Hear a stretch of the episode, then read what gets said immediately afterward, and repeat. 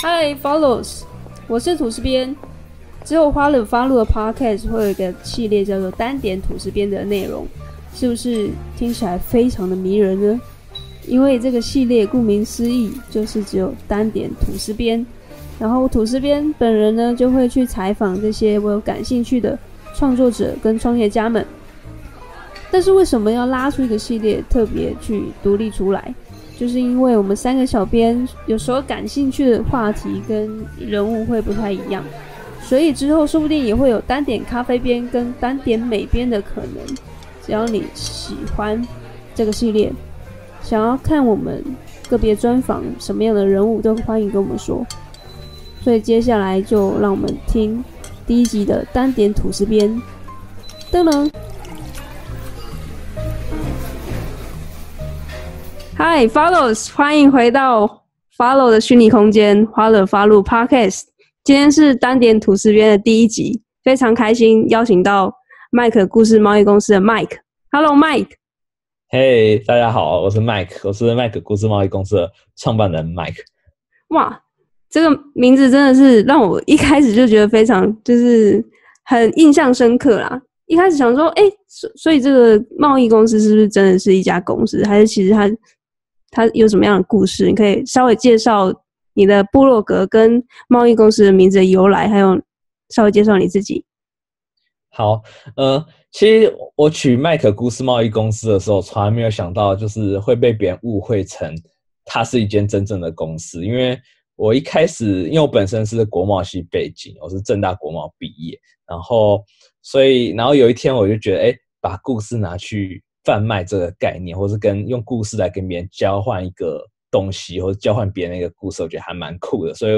呃，然后我的英文名字叫 Mike，所以我后来就把我的这个公司的名字就是叫麦克故事贸易公司。那它其实最原本它是一个我的一个写作的一个主题，就是因为我专门想要去分享，呃，分享一些在职涯上有一些不不一样的可能性，可能是它跨领域，或者是它斜杠。那甚至是，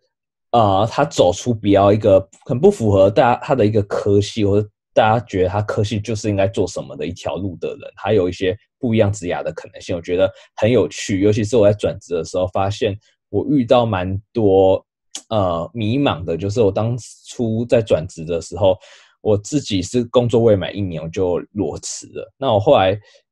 呃，觉得我身边很多朋友可能都还在一些知名的一些大公司上班，那我后来觉得自己就是离开职场，然后后来当初对自己觉得自己可能有点像是烂草莓，或者自己还蛮迷惘的。那我在网上搜寻了一些文章，就觉得好像呃，大家都对于这样的行为可能就比较不耻，会觉得哎，好像呃。毕业一般的毕业生就一定要第一份工作一定要做满一年，然后是你如果发现你开始上班后却发现不是你喜欢的工作，代表你可能是在大学四年没有好好努力之类的，就是都是这类文章。而且在大学的上一些职涯一些讲座，很多都是在讲说，哎，很多学长姐可能在大学的时候就找到自己的一些人生目标，或是他在工作的时候也非常的顺利，然后一路一路的。爬上去这样，然后所以我那时候觉得我在网络上其实找不到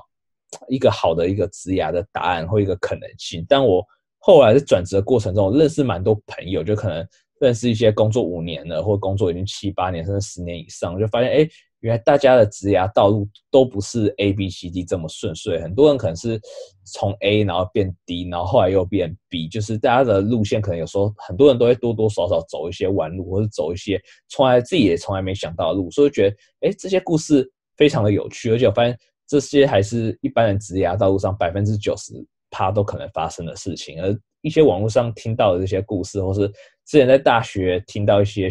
职涯一些比较成功的案例，可能它只是少数的五趴十趴而已，所以我就想把这些故事写下来，因此就有麦克故事贸易公司这个写作主题的诞生。但有一天，我后来把这个主题变成我的一个网站名称，然后我也有成立一个 FB 的社团，才发现后来就蛮多粉丝可能在我的贴文留言说：“哎。”麦克故事贸易公司，你们是呃，你是有自己的工作室嘛，或是这家公司在哪里？才发现，哎，发现很多人都引起大家的这个误会，然后所以这算麦克故事贸易公司这个命名的一个由来。那同时也破除大家它的一个迷思，就是它真的不是一间真正的公司。那如果大家去上网找麦克故事贸易公司的话，好像可能会找到一家真正的店，它是一家宠物店，可它登记的名字好像叫麦克故事贸易公司，就还蛮有趣的。对我，我搜寻就是故事贸易公司，其实有蛮多人以这种就是名字是蛮重复的，但是麦克我是只有找到你哎，但是其他的真的是有有像写小说的啊等等的，然后发现哎，原来大家的想法都蛮像的。但是我觉得你有一个亮点，是因为你真的是国贸系出身的，所以你取这个名字，我觉得就很名副其实。哦，有可能。然后像是，呃，像有一个故事贸易公司很有名，叫他作者叫张希，他好像是对我就是看到他的。对对对，他好像是被选为可能是三十岁以下的那种十大作者之类的，印象中。然后不得不说，呃，这故事这个。麦克故事贸易公司的名称由来也一部分也是来自他的想法哦，对啊，因为我觉得，嗯，你刚刚提到的说，就是为什么会想要写部落格，这个就是起心动念，其实我蛮深有同同感的，因为我也是大学毕业之后也很迷惘，不晓得自己可以未来要干嘛，但是。我可以知道的是，我现在读的大学科系并不是我想要未来工作的发展，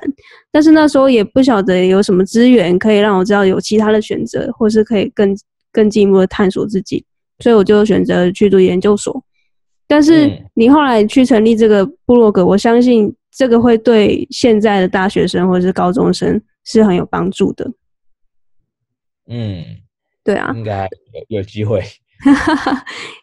然后你的那个部落格是不是有三个主题？就是像你刚才说的职业、职场的故事跟求职嘛。然后第三个，我觉得我也蛮有兴趣，就是旅行。就是你是不是在大学的时候有去德国交换？那你觉得这个交换有带给你什么？在就是写部落格的时候有什么加分的地方吗？嗯。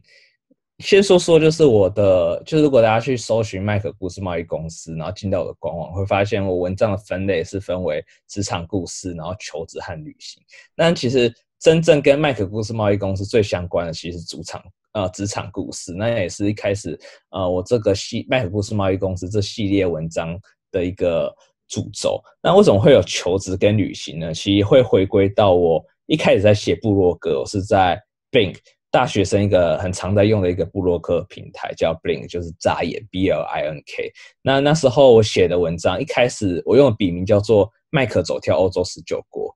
因为我在大四的那一年我去德国做交换，那我在欧洲短短不到半年的时间，然后去了有十九个国家，那我真的让我非常印象深刻，因为我自己。在台湾，或者我自己以前从来没有一个人出国自助旅行，或者我也很少在台在台湾，我也不太会一个人就是去外面做一个两天一夜的旅行，几乎是从来没有。但我没有想到，我在欧洲那半年，我竟然一个人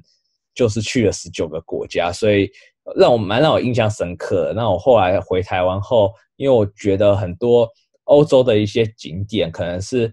非常受欧美人士一些欢迎，但因为一些距离的关系，或是大家不熟悉、没有布洛克写下来的关系，所以很少看到亚洲人去玩，甚至可能连一个台湾人都没有。那我最印象深刻的景点是希腊的一个最大的岛，叫做呃克里斯特岛。那时候我去的时候，然后去 Google 文章中文打，发现哎，很多文章可能都已经是二零零七年或者二零一零年，然后可能关于那个。岛上面有哪些旅游景点？大概不到十个，就是很旧的资讯，对，都很旧的资讯，然后也没什么人讲，所以我后来对那个岛真的是，我要去的时候其实有点害怕，怕怕的。然后，可实际上去的时候才发现，呃，怎么这么少人来？呃，没有，那个岛是欧美人是一个超爱的一个度假胜地。哦，还没有被观光客入侵就对了。应该是很多欧美人士，可是因为对亚洲人来说很少去，是因为通常你要去那个岛，你要去，你就要飞去希腊，就已经很远了，然后你还要再坐小飞机，就是或者坐渡轮，然后去那个岛，因为那个最大岛刚好又是最远的岛，就是对希腊雅典来说是最远的一个岛，然后所以很几乎不会有亚洲人去，因为时间上其实不太划算，我觉得。嗯哼。对啊，我觉得就是你的部落格的性质，其实除了职业或是职场之外的分享，我觉得旅行也是一个让你部落格更丰富的一个卖点。然后，因为之所以会邀请 Mike，刚好你又在五月二十三号的时候举行你自己的第一场行销讲座，我觉得超厉害的。因为其实我也有一种那种演讲魂，但其实我都会觉得自己好像还不够，我自己还没有呃很多故事可以讲。但是你好像还比我年轻诶，就我所知，就是你是也是大学刚毕业。对我家毕业也在两年了，我现在在二十四岁。哇，真的很厉害！所以你部落格已经写多久？有半年吗？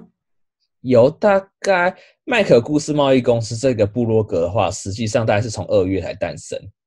今年二月？对，今年二月。可是我从我德国交换回来，大概是二零一八的暑假。大概七八月的时候就开始写我的文章，然后那时候都是以旅游文章为主，那同时会写一些跟求职相关的文章，就可能一些我大学的一些面试经验。那同时因为我在大学的时候我有去过中国实习过，所以我也将那段经验写下来。那蛮多人也对中国对去中国实习也蛮有兴趣的，所以我求职的系列的文章、旅行的文章其实还蛮受很多大学生欢迎。那麦克故事贸易公司那时候，我一开始就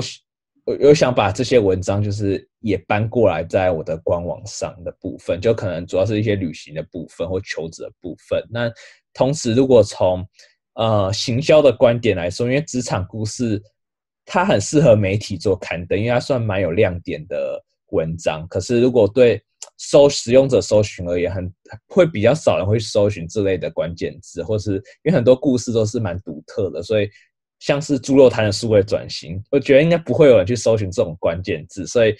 这类的文章其实流量很少，就透别人在网上自己搜寻到，然后进到官网其实很少。可是如果是一些求职的文章，可能是海外像中国实习的一些经历分享，或者我去哪一间公司面试的一些经心得，或者过去的一些。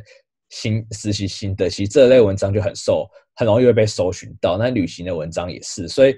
职场故事有点像是我这个品牌的一个独特亮点。同时，这系列的文章很受数位媒体的欢迎。但如果说求职跟旅行，一部分是我过去的一些文章，我想要慢慢把它搬到我的网个人网站。那另外一部分则是这类文章其实蛮容易会被别人搜寻到，那进而带来我一些网站的流量。嗯嗯，所以你是等于是一开始是写旅行起家，然后旅游文章爆红了之后，你开始发现是不是没有办法一直旅游下去？那如果没有旅游，是不是就没有办法产出文章？所以你就慢慢转型成写转，就是写职涯方面的文章、人物采访这样子。诶，这问题其实问的还蛮蛮不错。那时候我在我的个人讲座有分享这一个，就是因为我一开一开始的确是写旅行的文章和求职，就是我一些。大学实习经验，或那时候后来在找工作的一些工作面试分享。那可我后来就是我在开始真正开始工作后，其实很忙，我就断了一段时间没有写作。那我后来再重新开始写作，其实我有点不知道我可以写什么。然后像是旅行的文章，我后来有继续写，可是我后来觉得已经少了当初从欧洲回来的那一份感动或激动，就是我有点不知道可以怎么写。那我对一些景点的一些回忆有慢慢的淡掉，那同时我也觉得我我规划想写的旅行文章也写的差不多，所以我后来那一阵子开始写各式各样主题的文章，就可能写一些读书心得啊，或者是写一些行销的文章，就是比较没有一个聚焦。但因为我后来转职的关系，就是让我有一个新的 idea 吧，所以我开始以职场故事这一个系列开始写，就是采访为主。的系列开始写，那同时我觉得这类故事非常的有趣，然后我也投稿到一些数位媒体，发现哎，其实是很多人对这类的故事是非常有兴趣的，所以我后来就以职场故事主要为开始写我的网站主轴。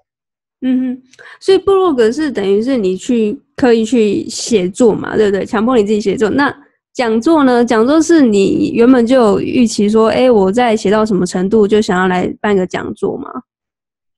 呃，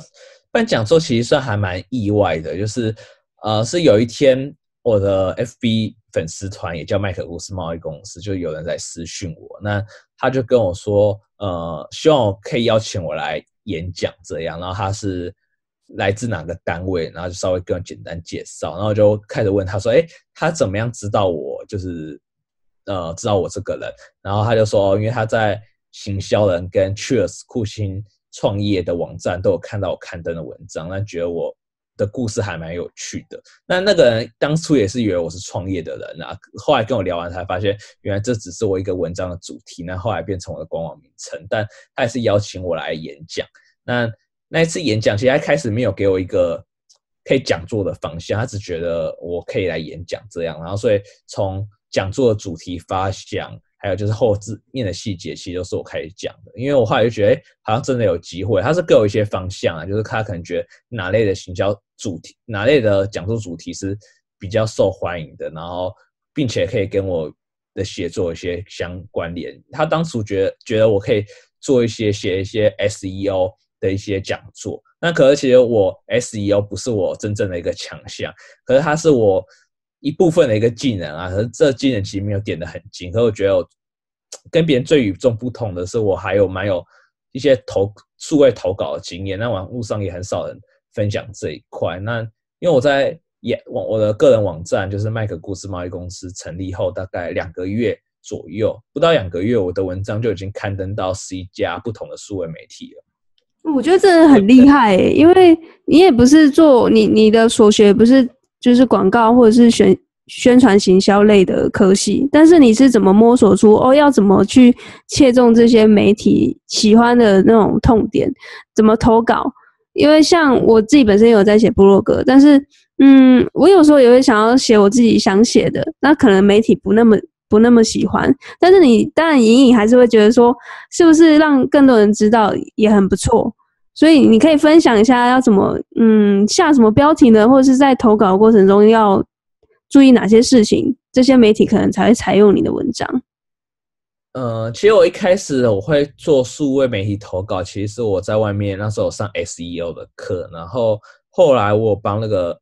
就是那个讲师有做一些文章投稿，网上文章投稿的部分，所以我后来有摸索出就是。呃，还有一些，还有分享一些媒体投稿的一些技巧。可是那时候是主主要都是投一些 SEO 的文章，那跟我现在的文章其实类型完全不太都不一样。但和我过去有一些经验，之后大家知道，哎，其实投稿这件事并不是很难。那大概要做哪些事情？但我后来也是实际上投稿还有不断的摸索和优化我的一些投稿方式，才就是有逐渐就是投上媒体。那我。但我觉得一个蛮成功的原因，是因为我的文章可能还蛮特别的，就是我一些主题，因为我都喜欢找一些我觉得蛮有趣的一些故事。那这些故事其实也蛮吸引一些媒体的目光，所以我的文章就是有被一些各大媒体做一些刊登。那我觉得，嗯，所以比较多刊登的那个主轴的文章就是职场嘛，像猪肉摊的数位转型，还是旅行的文章居多。嗯，其实我都是职就是职场故事为主，旅行的文章我倒是没有投稿过。哦，是不是你有之前投稿过失败的经验？然后可能别人建议你，所以你就开始知道他们大概喜欢什么口味，所以就是有点是喂喂给他们吃这样子。嗯，我觉得一部分也是摸索出来，因为有时候也不知道就是为什么会投稿失败。然后，当然有时候幸运一点的时候，我有遇过编辑，就是蛮印象深刻，是商业周刊的编辑建议文章怎么写。哦，商业周刊的编辑很认真诶。对，就是其实我投稿他是都是不读不回，就是他也不会回信给我。对，因为我有投稿过，完全是不鸟你。对，然后跟他有一次有一次竟然有回我，那一篇是东大描述一个东大后的人生，就是东京大学。的一个人，然后他毕业后做了什么事情，就是他的职业啊，其实蛮跌跌撞撞的，然后没有那么没有大家家想象中那么顺遂。然后那一篇他投稿，然后编辑回我说：“哎，这个主题是他们商业周刊所喜欢的，但他后来觉得文章的尾段就是内容有点发散掉了，就是最后有点虎头蛇尾的感觉，所以他们不予就是录取。可是他们是喜欢这类主题的。我觉得这样很棒哎，这样你就会知道要怎么调整。”因为通常都真的石沉大海，你也不知道，你就只能再找下一家投了。所以在这里真的要赞赏商业周刊的编辑，难怪他们会那么成功，是不是没有原因的？或是有时候你投稿，然后有些像是换日线跟女人迷的编辑是会帮你校稿的，就是他们可能会改一些文章段落，或是会修饰你的文字。所以有时候你看两篇文章，一篇是你原本写的，一篇是他们改改完后的文章，其实也可以增加你一些文字的一些功力，或是你知道可能标题怎么下可能会更吸引人，或是在这个平台这个标题的下法会是成功的。我觉得这也是不错的一些学习方法。嗯哼，所以这次讲座有没有让你觉得嗯信心大增，或者是你有想要举办第二次？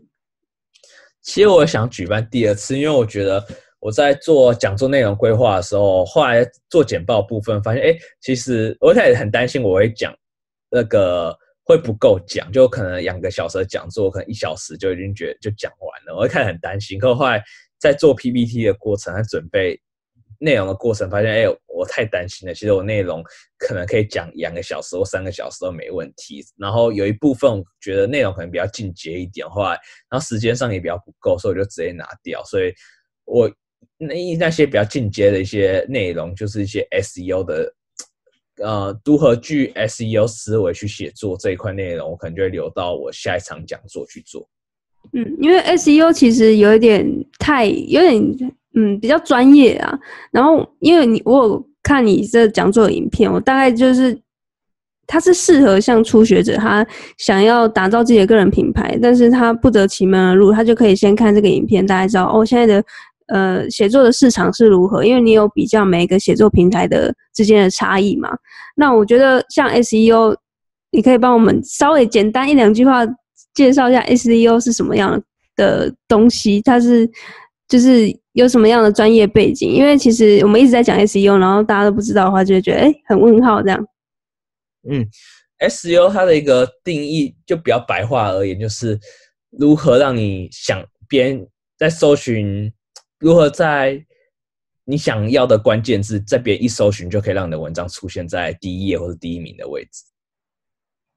所以它是。不用付费的自然流量的搜寻引擎，对不对？自然流量的方式，它跟它不是打广告，它是它可能是因为你文章写得好，符合 T A 的需求，所以 Google 就觉得哎，想给你一个赞。然后他觉得别人在搜寻，假设呃日本自助旅行，他觉得这篇文章就是最符合所有人的一些搜寻上的需求，他就把你的文章放在第一页，那就是一些 S E O 的一些概念。嗯，因为现在其实大家都知道，脸书啊，或者是各个演算法，其实越来越严谨，所以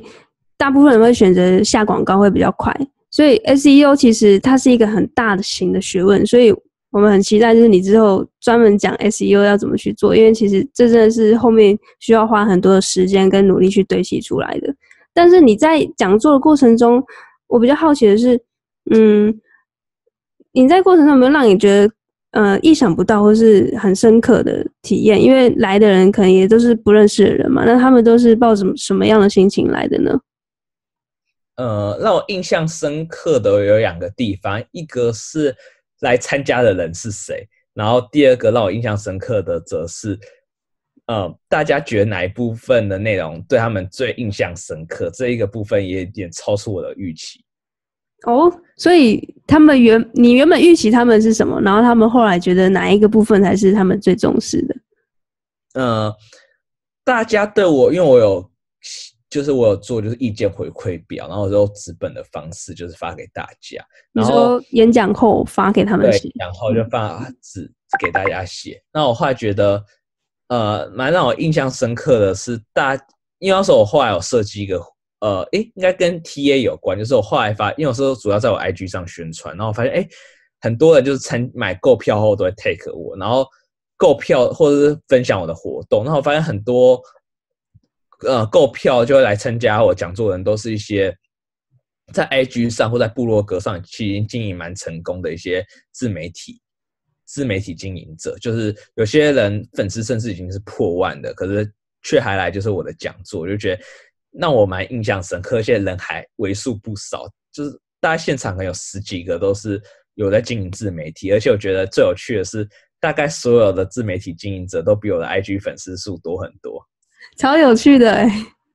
对，就是我知道最多的有一个是旅行的一个自媒体经营者，可他是买线上票，可他的粉丝已经有四五万了，可是他还来买我的票。哦，代表你的你的功力，或者是大家对你还蛮好奇的，是你怎么打造你的部落格，然后怎么在工作之余去成立自己的个人品牌。嗯，因为很多人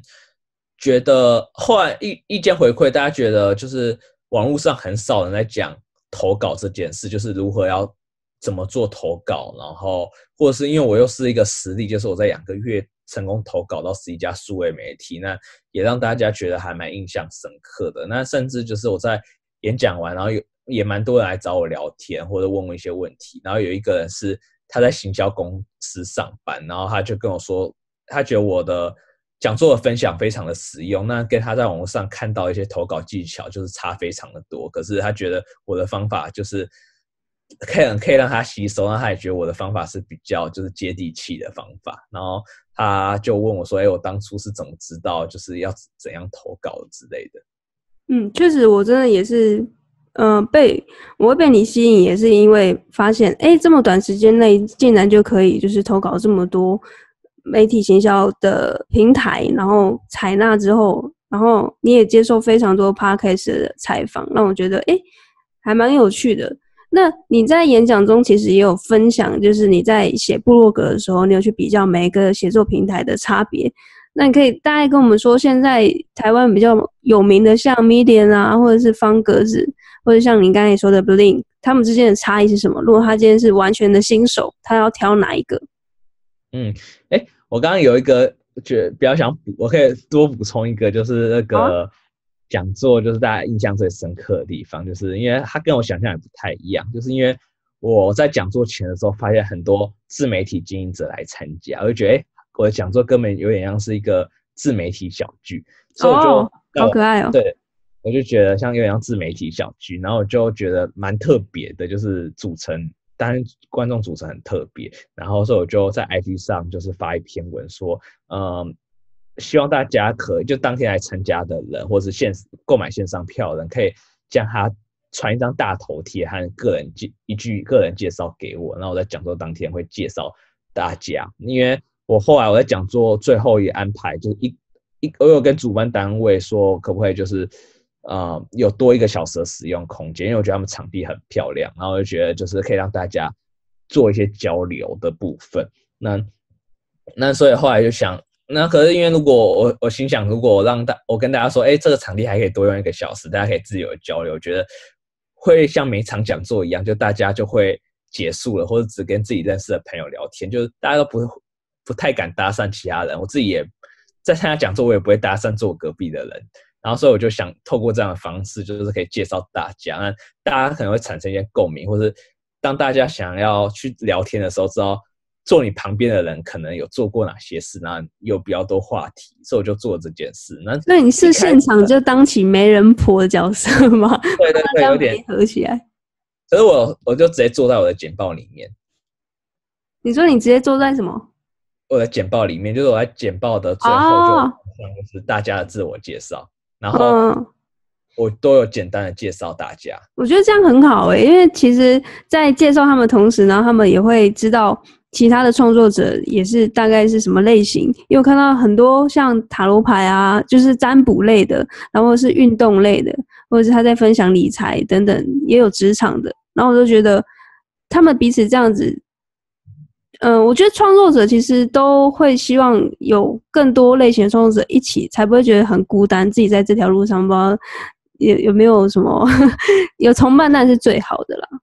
对，因为我后来觉得，我那一场讲座最成功的一个地方，是我让观众与我共同打造这一场讲座。哦，怎么说？就是因为很多人，就即使不是创作者，大家后来意见回馈是说。呃，很多人都说我最后一 part 的自我介绍部分很有趣，就是大家觉得，哎，本来以为自己就是观众而已，可是后来发现，哎，原来坐他旁边的人是这么厉害的自媒体经营者，或者他可能平常有在追踪他，只是他不知道原来他有来现场，或是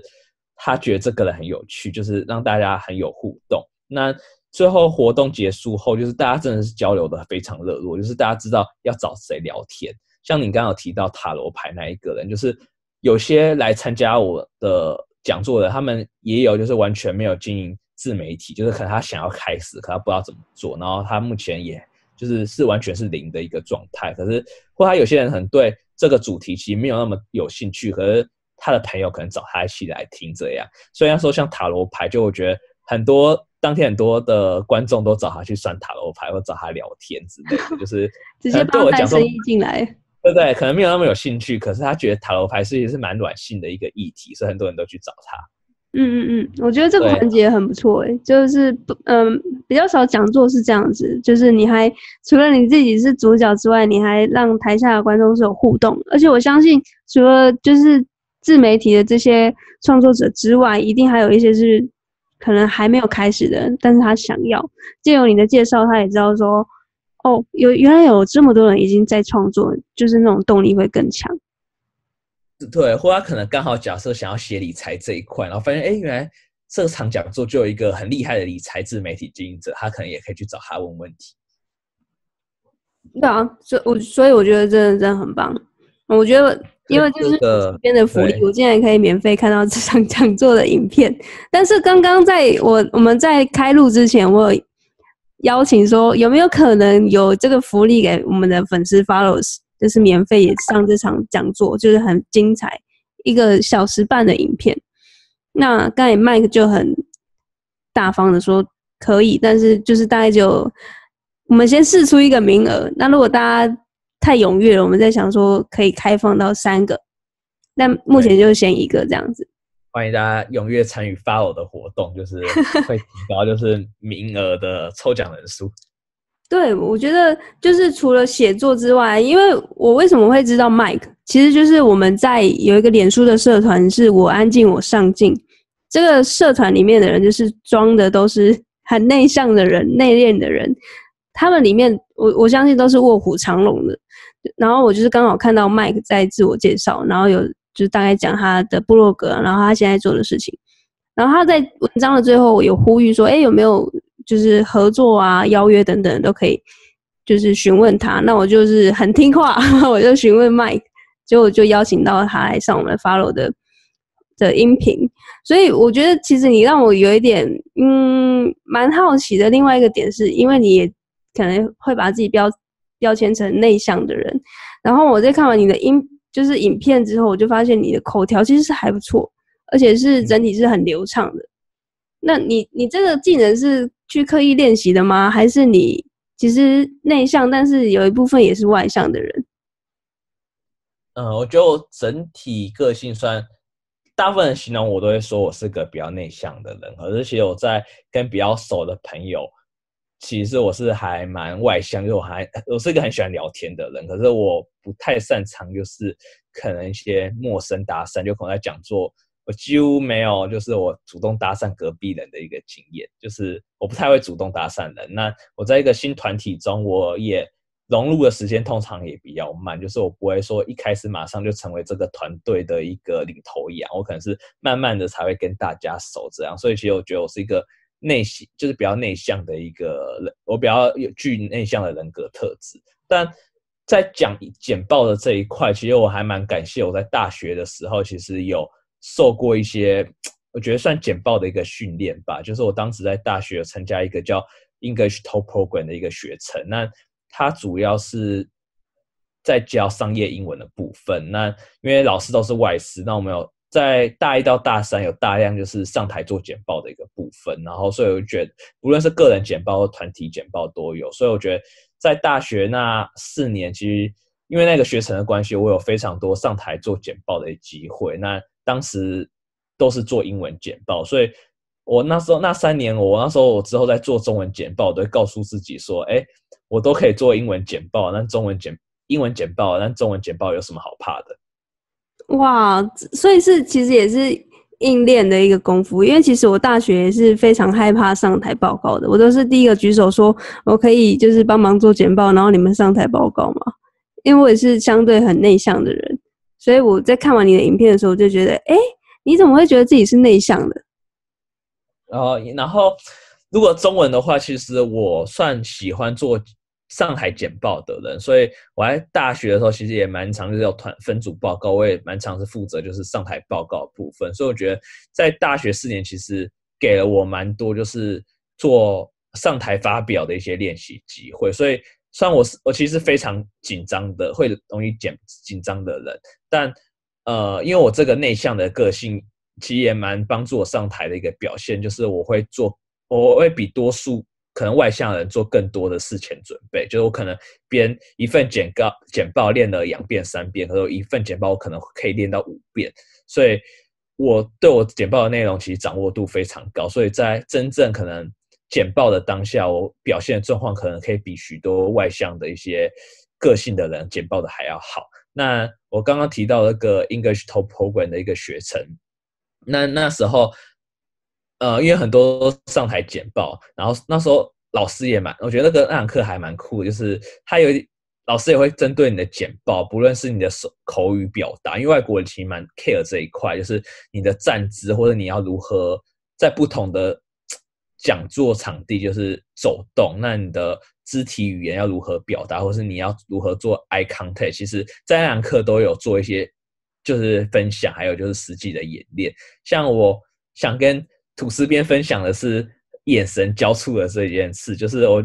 我们那时候简报课，就那个英英文简报有一做一个很有趣的一个教学，就是因为大家在上台就很很多人都很很紧张，然后。永远不知道眼神会看看哪，那在台下会觉得就是不知道这讲师在干嘛，所以他那时候老师就跟我们分享说，就是你可以在左边、然后右边和中间都安插你一个比较好的朋友，那你在简报的时候你就往这三个朋友看，然后大家就觉得哎，你好像很有眼神互动。那所以我在这次简报的时候，我那时候也想说，哎，我不知道我的。眼睛到底要看哪？就是我怕我眼睛会是乱飘乱飘，所以我后来有运用这个技巧，就是我在可能左边、中间、右边，我都各找一个我觉得看的比较顺眼的人，就是会就是稍微的看着他们，然后觉得会给别人一种就是你很有自信，或者你正在看着他们的感觉。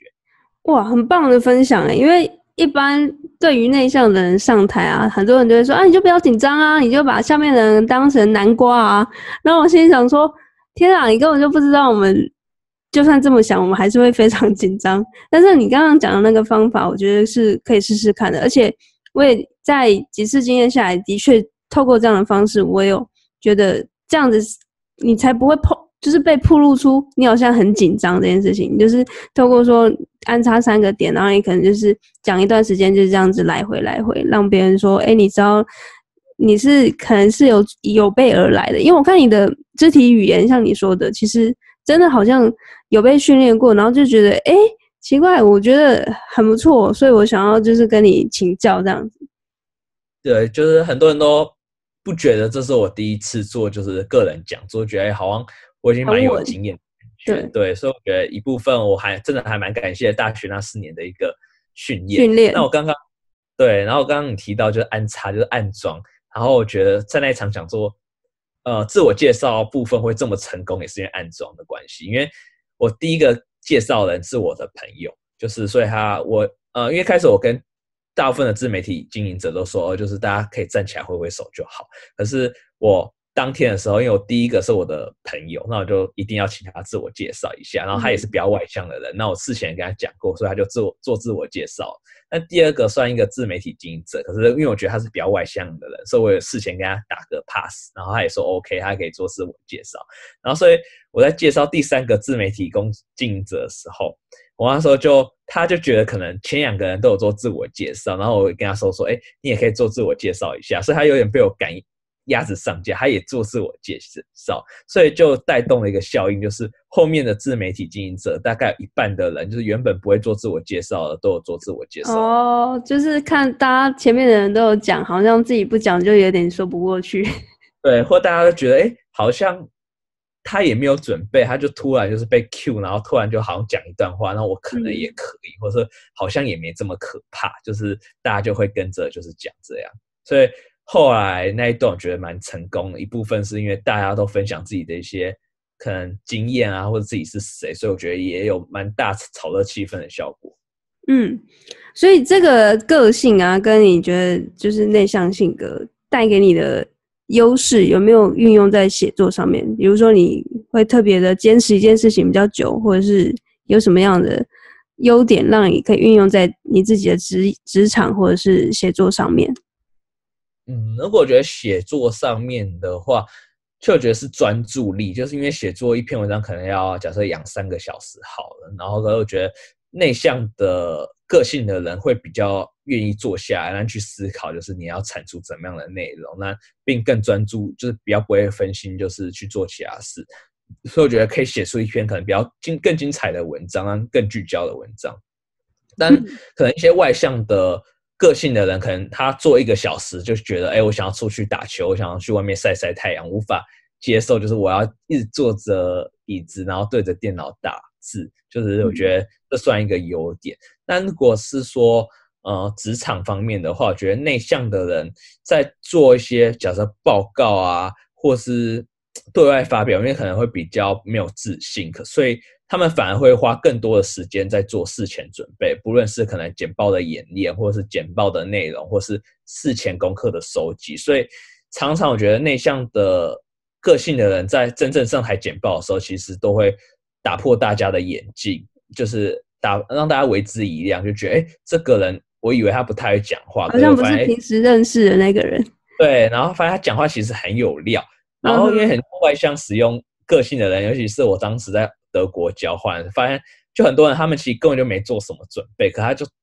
过于自信，或他也觉得在大家面前讲话，其实他不会害怕，所以他就直接上场。可是人家一问，就是发现哎，他真的没什么料，或是他讲东西可能就缺乏一个架构，因为他可能事先没有做太多的演练或准备，他就是上台想到什么就讲什么。嗯。我觉得很棒诶，因为其实专注力在现在这么多资源，然后脸书啊或者社群软体的干扰之下，我觉得现在人家说注意力伤人嘛，所以其实专注力这件事情，我觉得是嗯，对于内向者来说是他们自己的一个优势。那你在写部落格的过程中，你有尝试过就是像其他的记录方式吗？像 Podcast 啊，或者是你有没有想说要录个 YouTube 影片，还是就是没关系，就先专注在部落格上面？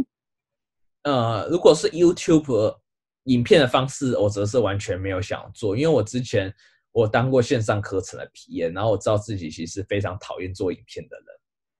是因为不想剪影片的。对，我还是不，我也不太，我也很不擅长，然后所以我觉得这一块完全我把它撇除。那 Podcast 的部分，其实我觉得我也不是那么擅长，虽然它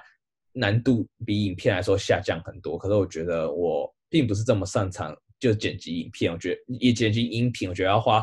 可能太多的时间。那我同时我觉得我自己的声音是比较不适合做就是音频频道的，因为我声音是比较低的人，所以我觉得在如果是只有一个人讲的话，我觉得观众可能会觉得比较无聊，因为我觉得我声音是比较低又比较平的人，所以我觉得这是我的一个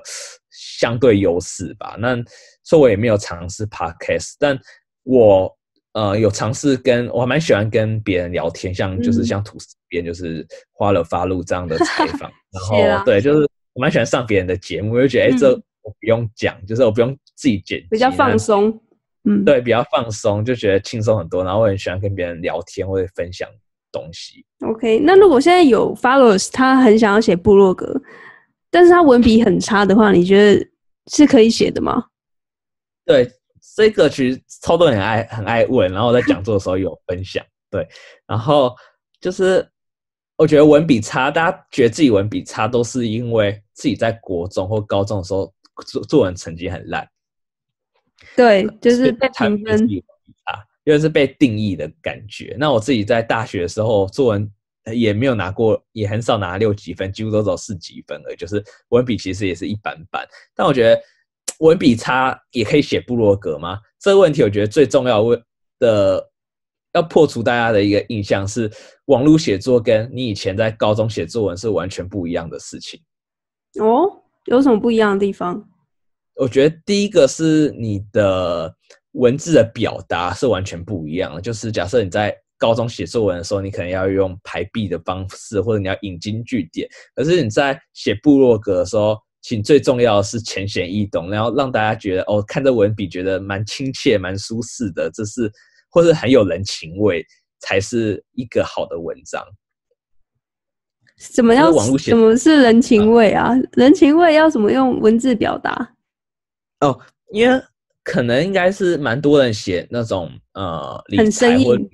哦，对，或者应该知识分享好了，你会觉得他只是看一本书，然后把它部分的文字还有资讯截取起来，可是他并没有分享他的自己的想法，或是他的一些体悟的一个部分，所以你就觉得他的文字很神奇，就像知识一样。可是有些布洛克的一些文章，就觉得哦，好像你看他文字，你是跟他有一种共鸣，或者觉得哎，这故事我也发生过一样的感觉，你就觉得这其实就是比较有人味的感觉。嗯，那他其实，嗯嗯，你请说。Hello，Hello，你你说，刚才打断了。所以很多，我觉得很多人或许他不在高中作文写的不好，可是他其实非常，他是一个非常不错的一个布洛克写手，因为他的文章可能可以引起很多的人的共鸣，或是大家其实是蛮喜欢的文笔，就觉得哦看的觉得很开心，或是觉得很温暖，这其实都是很适合写布洛克的人。嗯。就像你讲，其实我觉得要看类型。如果你今天是写工具型的，比如说你就是专门介绍日本住宿，哦哪几家的住宿你觉得很不错，然后把他们整理出来，我觉得这种是比较不需要文笔的。但是如果你要写像，嗯，可能是你自己的心情抒发，或者是你写小说，这可能就是真的需要一点点文笔的功力。但是如果你是写比较整理性的，像人物采访啊，或者是工具型，或者是住宿这种相关的，像理财，可能就我觉得相对的，你不用到特别好，因为你不是写一本言情小说嘛，所以其实这都需要练习，我觉得是可以练习出来的。对，所以我觉得其实，呃，写部落格，觉得一部分是你可是否可以把你的心情向网络上的人表达出来，或是你是否可以传达你想要表达的想法，其实就是就可以成为一个好的部落客了。嗯，但是现在那么多个人品牌，像你讲的，你一个一场讲座下面就已经做了十个，现在已经有成立自己的个人品牌，还有他的自媒体 IG、Facebook。那要怎么做出跟别人不一样的地方？比如你有在做职业的人物采访，那可能其他的创作者也在做，要怎么做出自己的差异化？其实我觉得做自己这件事就可以做出你的个人品牌，或是你。做出你的差异化。那我觉得很多人会聊为什么呃要如何做出差异化这个问题的产生，是因为大家在做个人品牌或是在说经营自媒体的时候，大家第一个第一件事会做的事是去看呃哪些自媒体经营的比较成功，或是假设会参考别人的 IG 都是怎么样的排版，或他写了什么样的内容。所以最后很多人都会有一个状况是，他写理财的文章，但他其实他大学的时候。经济学被当掉，会计学被当掉，统计学、微积分也通通被当掉。他其实很讨厌，就是财财经或者数学的内容的内的人。可是他在经营自我品牌的时候，他却选择可能觉得，哎，好，很多人都做到理财这一部分，所以他也跟着做。所以他可能就抄袭，就是或者模仿，就是那一个人的一些排版风格啊，或者文章的内容。所以他其实他的个人品牌根本就没有自己的一些 idea 或自己的想法，所以。他可能就会像跟别人长得非常像，那我觉得这就会不是自己的个人品牌。但如果你是从自己的观点去出发，不论你的东西边已经有没有人做过，但我觉得每个人的个性其实都是差蛮多的，就是很难找到跟你完个性完全一样的人，或是你写字的表达方式是一模一样的。其实我觉得都是蛮困难的。但我觉得你只要第一件事你要。呃，试着去认识自己，并且就是表达出你自己原本的样子，而不是只是去模仿或是去抄袭。你就可以第一步，你就可以打造出一个不错的一个个人品牌。那你要如何逐渐出呃做出差异化？我可能觉得你要找到一个适合自己的一个利基市场，就是。假设还是以理财这一块，其实理财范围非常的大，有人可以写股票，有人可以说基金，有人也可以说外汇，但你可以挑一个比较小的主题，就是你可能假设往股票这一个内容去写。那可能台湾假设很多人都在写科技一些文章，那可能你可以挑一些可能跟你本身科大学科系有点相关的。假设你是营养系好了，你可能所以你就写一些食品类股，就是就讲普丰之类的。对，然后加上你原本就是你原本的个性，或者你原本的专长，就是你原本就是念食品系嘛，然后你可能对他们一般理财老师可能看的是他们的一些收益性，可你却从他们最近假设统一出的一个一个新品，这个然后这食物非常的好吃，然后它可能低热量还怎么样，然后也很健康，就觉得哎，这个产品其实可以对他们带来一个不错的营收成长，或者很有话题性。可以，你反而可以从不同的角度去切入，然后并且是属于你的一个个人观点，然后你就可以打造出你一个成功的一个个人品牌。嗯，我就讲这段讲的超好的，因为其实大部分人不敢跨出。自己的第一步，他可能想要做自己的个人品牌，或者他想要开一个 podcast 或者写部落格，但是他你知道要做一件事情，就会有各种理由去牵绊住自己，就说啊，那很多人在做啦，那已经饱和啦，那这种借口一大堆的 状况下，就是有点做不出第一步的，就是行动。所以你刚才讲的这些，我觉得很棒。就是其实我看过一个文章，他说其实我们在一直在讲说要找出差异化，其实就是表现出你最真实的自己。其实就是差异化了，因为不太可能会有一模一样的你自己出现在这个世界上。就是每个人虽然说大致的轮廓都是一样，可能都是在讲理财，但是你一定会有跟其他在讲理财的人不一样的地方。那你就是去放大它，然后去强化它。嗯，我觉得没完全没错。那第二个可能我觉得可也可以分享的是，我之前跟那个一个蛮有名的自媒体工作者叫 S 边。然后聊天，然后他就跟我讲说，他觉得，因为他是专门做一些自媒体的一些呃社群顾问，然后他也就看过蛮多自媒体，有时蛮多人找他咨询，他就发现，哎，尤其是理财这个主题，然后就发现，哎，清一色大家 IG 排版划过去，怎么大家都长得一模一样？哦，那个公版都一样，但可能公版都一样，或是内容其实都差不多，然后他就觉得就是。大家可能都是去上很外面同一个老师教的课，或者模仿同一个人，所以就变成是大家看起来东西都一样，所以他就觉得其实就不是一个好的一个个人品牌。嗯，我我懂你的意思，因为那个看久很像是，嗯，那应该是因为社群动发酵的吧？是大家都想要照着就是像社群动这样子的模板，然后做出哎好像。自己 IG 看起来是很漂亮，然后像编排过的。但其实有时候我们，嗯，跟流行啊，或者是在想说要不要趁这个热度的时候，其实一方面也要去找出自己呃的定位啦，不要就是一心的想说要跟别人一样，这样很容易迷失方向。对，或者你至少要有自己的想法，就是你可以参照这个模板，可是你可以。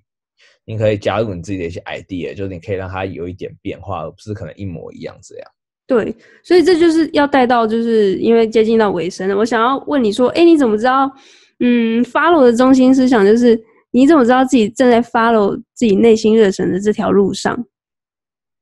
嗯，其实我非常喜欢这个问题，我觉得其实这个问题还蛮有趣的。那我觉得要如何知道自己就是正在走在 follow 路上，觉得有几个。面向可以知道，就是第一个是你很累的时候，但你还是想要做这件事，或是你很累的时候，你做一件事还是很开心。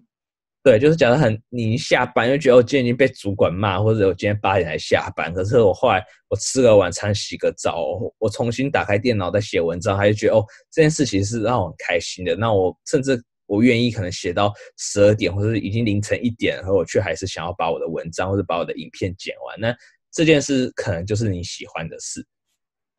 哦，对，很棒。觉得面向那第二个是像你，当你起床的第一件事，是你想要做什么，或者你一起床就想到这件事，这也可能是你想要做的事。像可能有些人第一起床第一件事是滑 IG，他可能就很热衷于一些社交的，就网络社交的一个部分，或是呃，就希望吸收一些别人在干嘛。可是，像我有时候起床第一件事，我就觉得，哎，我好想要知道我昨天文章那一篇反应好不好。这也可以，这就是代表这也是我喜欢的事。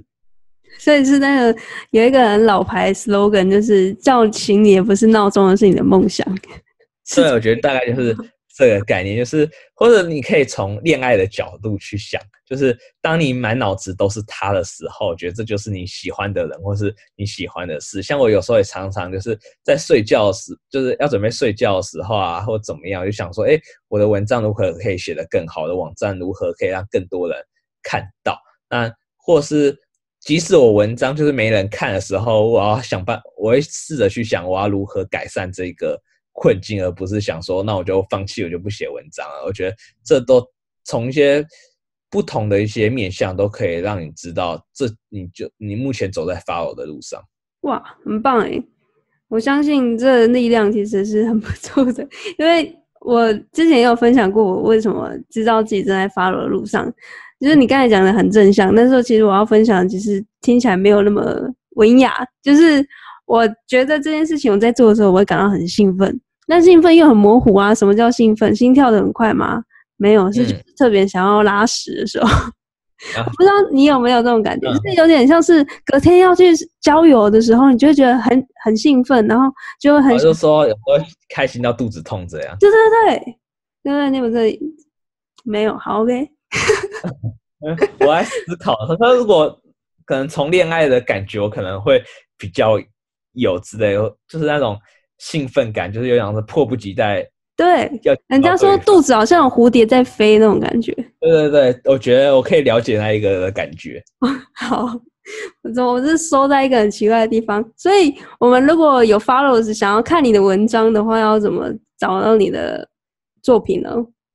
大家可以直接在网络上 Google 就是麦可故事贸易公司，然后就可以看到我的官网，然后就可以点进去就可以看我的文章，或者是大家也可以追踪我的 IG，就是。打麦可故事贸易公司，或是打 Mike Story Company，就是 M I K E S T O R Y C O M P A N Y，都可以找到我的 IG。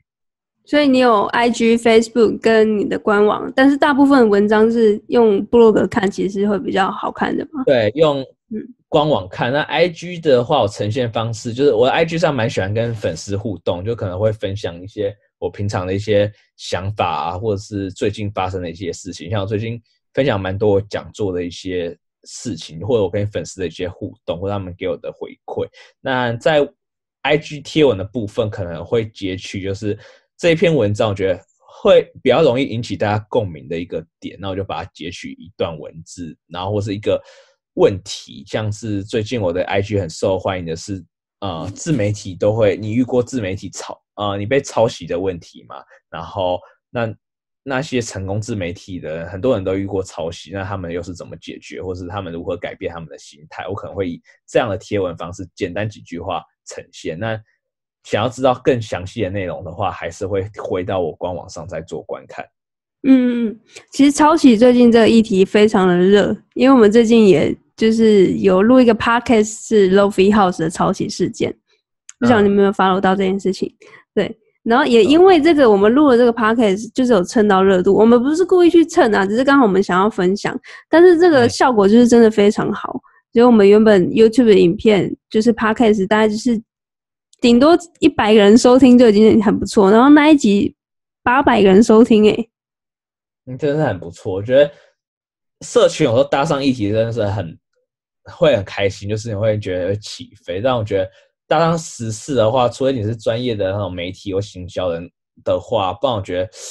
有时候搭时事的话，像我不太会做时事的操作，因为我觉得有时候蛮累的，就是我可能就工作都下班了，然后你还要特别为了这一篇发一篇文，它可能又跟你的呃品牌调性说不定有点不太一样，然后就觉得就就不用为了蹭热度而蹭热度。对，其实时事它就是有点像是快文化、快时尚啊，来得快去的也快。其实最重要还是你要去深耕你自己个人品牌的定位，跟别人看起来的观感是什么，那才是最重要，才可以走得长久。嗯，我也觉得。嗯，我们最后就是非常 正向，所以我我最后问你一个问题，就是你的呃麦克故事贸易公司未来的规划是不是有想要出一本书的计划？对。呃，我未来因为我觉，我觉得出书这件事还是令人蛮令人雀跃，会觉得还就是觉得如果在书局就是成品的书店再走一走，可以看到自己的名字，或自己出了一本书，我觉得是我会觉得我做梦都会笑的一件事情。我跟你说，你跟我太像了，因为我其实也很想要出一本书，但是我真的觉得你真的。可以出位，因为你是以五十篇的人物采访为目标嘛，对不对？其实这数据跟这个就是定位，你前进的方向是很明确的，所以我很期待你出第一本书的时候通知我。你你给你自己多少时间？两年出一本书吗？对啊，我那时候觉得我二零二零年底就可以开始跟出版社洽谈，可是我觉得我最近的写作速度应该无法，因为那时候别人是有一个作家说会帮我介绍，然后他给我的数字是他觉得我只要写三十篇故事的时候就已经可以开始洽谈出版社。嗯，对，可是我后来我最近因为忙讲座的关系，然后最近写文章写非常的慢。OK，没关系，我还是很期待。呃我也很期待我自己的故事，我也期待就是那个封面又就是别人已经想好了，对不对？我已经完全没有想，我就是很期待别人帮我如何如何设计我的封面。像我目前麦可故事贸易公司的 logo，很多人都很多人觉得我的感觉我品牌蛮专业的，是因为我有一个自己的 logo，而且不是那种只有线条。哦你找别人设计的，呃，他是我的一个朋友，他也是其中我一个采访故事的人。就是我采访完就说，就我写完他故事，他非常的开心，然后就问他说，就是哎，诶可不可以帮我画一个 logo？然后他就说好。然后其实我也不知道我 logo，他就问我大概要怎么样的形式，然后我就告诉他我大概想要的方向。可是他画出来的感觉，我真的是十分的满意，而且非常符合我的想要做的事。对对对，那时候因为我觉得我讲的很抽象，就是我自己也不知道会爆出什么样的东西，或是要如何呈现。可我觉得我朋友帮我很完美的诠释，就是我要的感觉，像是它上面就有一个嘴巴，还一只手，就说别人讲话的时候，你就在收集别人的故事，然后觉得哎，真的超棒的。嗯嗯，好，现在 followers 听到这边，如果你有非常想要看它的 logo 长什么样子，赶快就去搜寻麦可故事贸易公司。然后我们谢谢麦克今天上午单点吐司边的第一个受访者，非常开心。那我期待你第一本书。好，希望之后再可以来给 follow 做抽奖活动。嗯 OK，那先这样喽，拜拜。谢谢你，拜拜。拜拜，followers！如果喜欢我们的话，可以在 iTunes 留下五颗星的评价，在官网订阅我们的电子报，follow 我们的 IG，或是写 email 给我们，就有机会得到吐司边的回复哦。我们超级期待所有合作的机会还有可能，不管你是哪位，都欢迎和我们的联系。所有节目中提到的资讯和我们的联络方式，都可以在本集的节目笔记中找到哦。最后，希望今天的节目你会喜欢。拜拜，让我们互道一声。